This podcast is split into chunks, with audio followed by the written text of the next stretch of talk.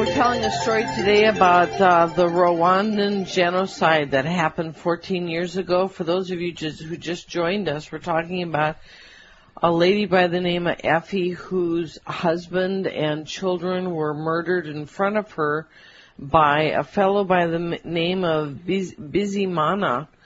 And today she is able to be friends with these people uh, after uh, healing. So, well, I understand uh, most of the Tutsi, I believe, are Christians. Yes, we yes. Okay. Yeah. It's true. So the uh, so here's what Rwanda did. Now there was the chance that you know the Tutsi people would well up against the Hutus and go a second round in reverse, but they they managed to not have that happen. Uh, Bizimana spent seven years in jail. He then went before a tribal gathering, part of a return to the traditional ways by the new government.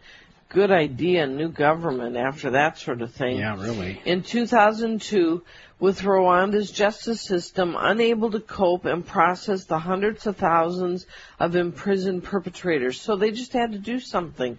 They had to get their country back. Yeah, think of feeding them. You know, It poor would- country torn up like that. and feeding all the families of them that are Right. in prison.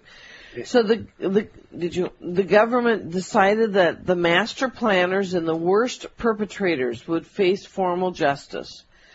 But the lower level killers that were you know caught up in this horrible frenzy, they were allowed to the, pub the followers yes, that were persuaded.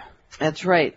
They were allowed to publicly confess and apologize to the families of their victims at a uh, Gacaca court, where elders would hear the grievances and decide on the punishments. And folks, just because you're a follower does not excuse you. But in this case, it was like giving 200,000 people back their lives where they can just be something besides sucking in jail, get some families reuni- reunited, and get the country rolling again. You know, I was going to make that comment later, but since you brought it up, uh, I'll add. Um, you know, when you when you set yourself into forgiving, you're not necessarily saying that okay, I forgive you and you're off the hook. Because the truth is, is I or you, we don't have a right to say you're off the hook.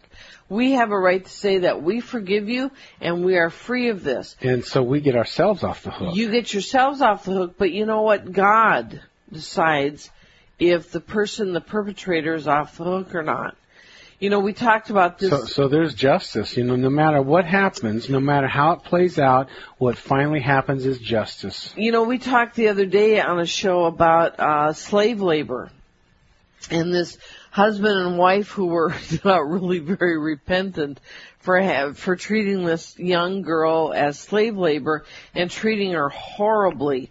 And the comment that we made was, you know, three years in prison is meaningless in the court of God if the guy, the fa- the husband that was doing this to the slave girl, if he hasn't learned his lesson. If he hasn't learned his lesson, he has just co-created himself a future where he's going to be the slave and treated horribly so that he learns what it looks like, what the experience is like, and that he'll never do that again. So three years in prison, if he can really get it when he's in there to change his behavior, that may, that might buy him freedom in God's court of law. But if not, he's got more lessons to learn. So the key is that we must eventually get it right. We must evolve to that point and we must balance out the scales. So, you know, we can suffer and suffer and so-called balance out the scales, but if our heart and consciousness hasn't gotten it and changed so that our soul has truly learned the lesson where we have evolved, then we're going to have to go through whatever it takes because God will have us evolve. God will have everything grow to better, more refined, more evolved levels. So forgiveness is really allowing us to get free and then trusting that God will take care of the rest. That's it. Mhm. The, the rest of it doesn't matter.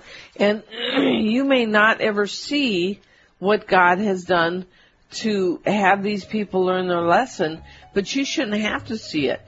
You should just trust God that God's going to take care of it. You've forgiven them. And, you know, oftentimes part of the forgiveness is seeing what lesson you had in the matter.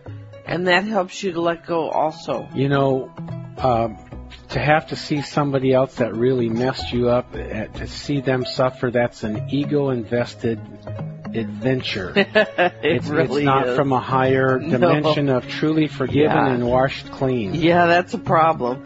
I hear sometimes you'll say, well, I want to watch it. And I go, honey, you're still hooked in. And if you're hooked in, you're not free and you're not winning any points here. You're listening to Mastering Ourselves with Keith and Charme Amber, your spiritual lifestyle experts, helping humanity wake up one show at a time. Monday through Saturday, 7 p.m. Pacific, 10 p.m. Eastern, right here on CRN. If you want to call in for a reading, 1-800-336-2225.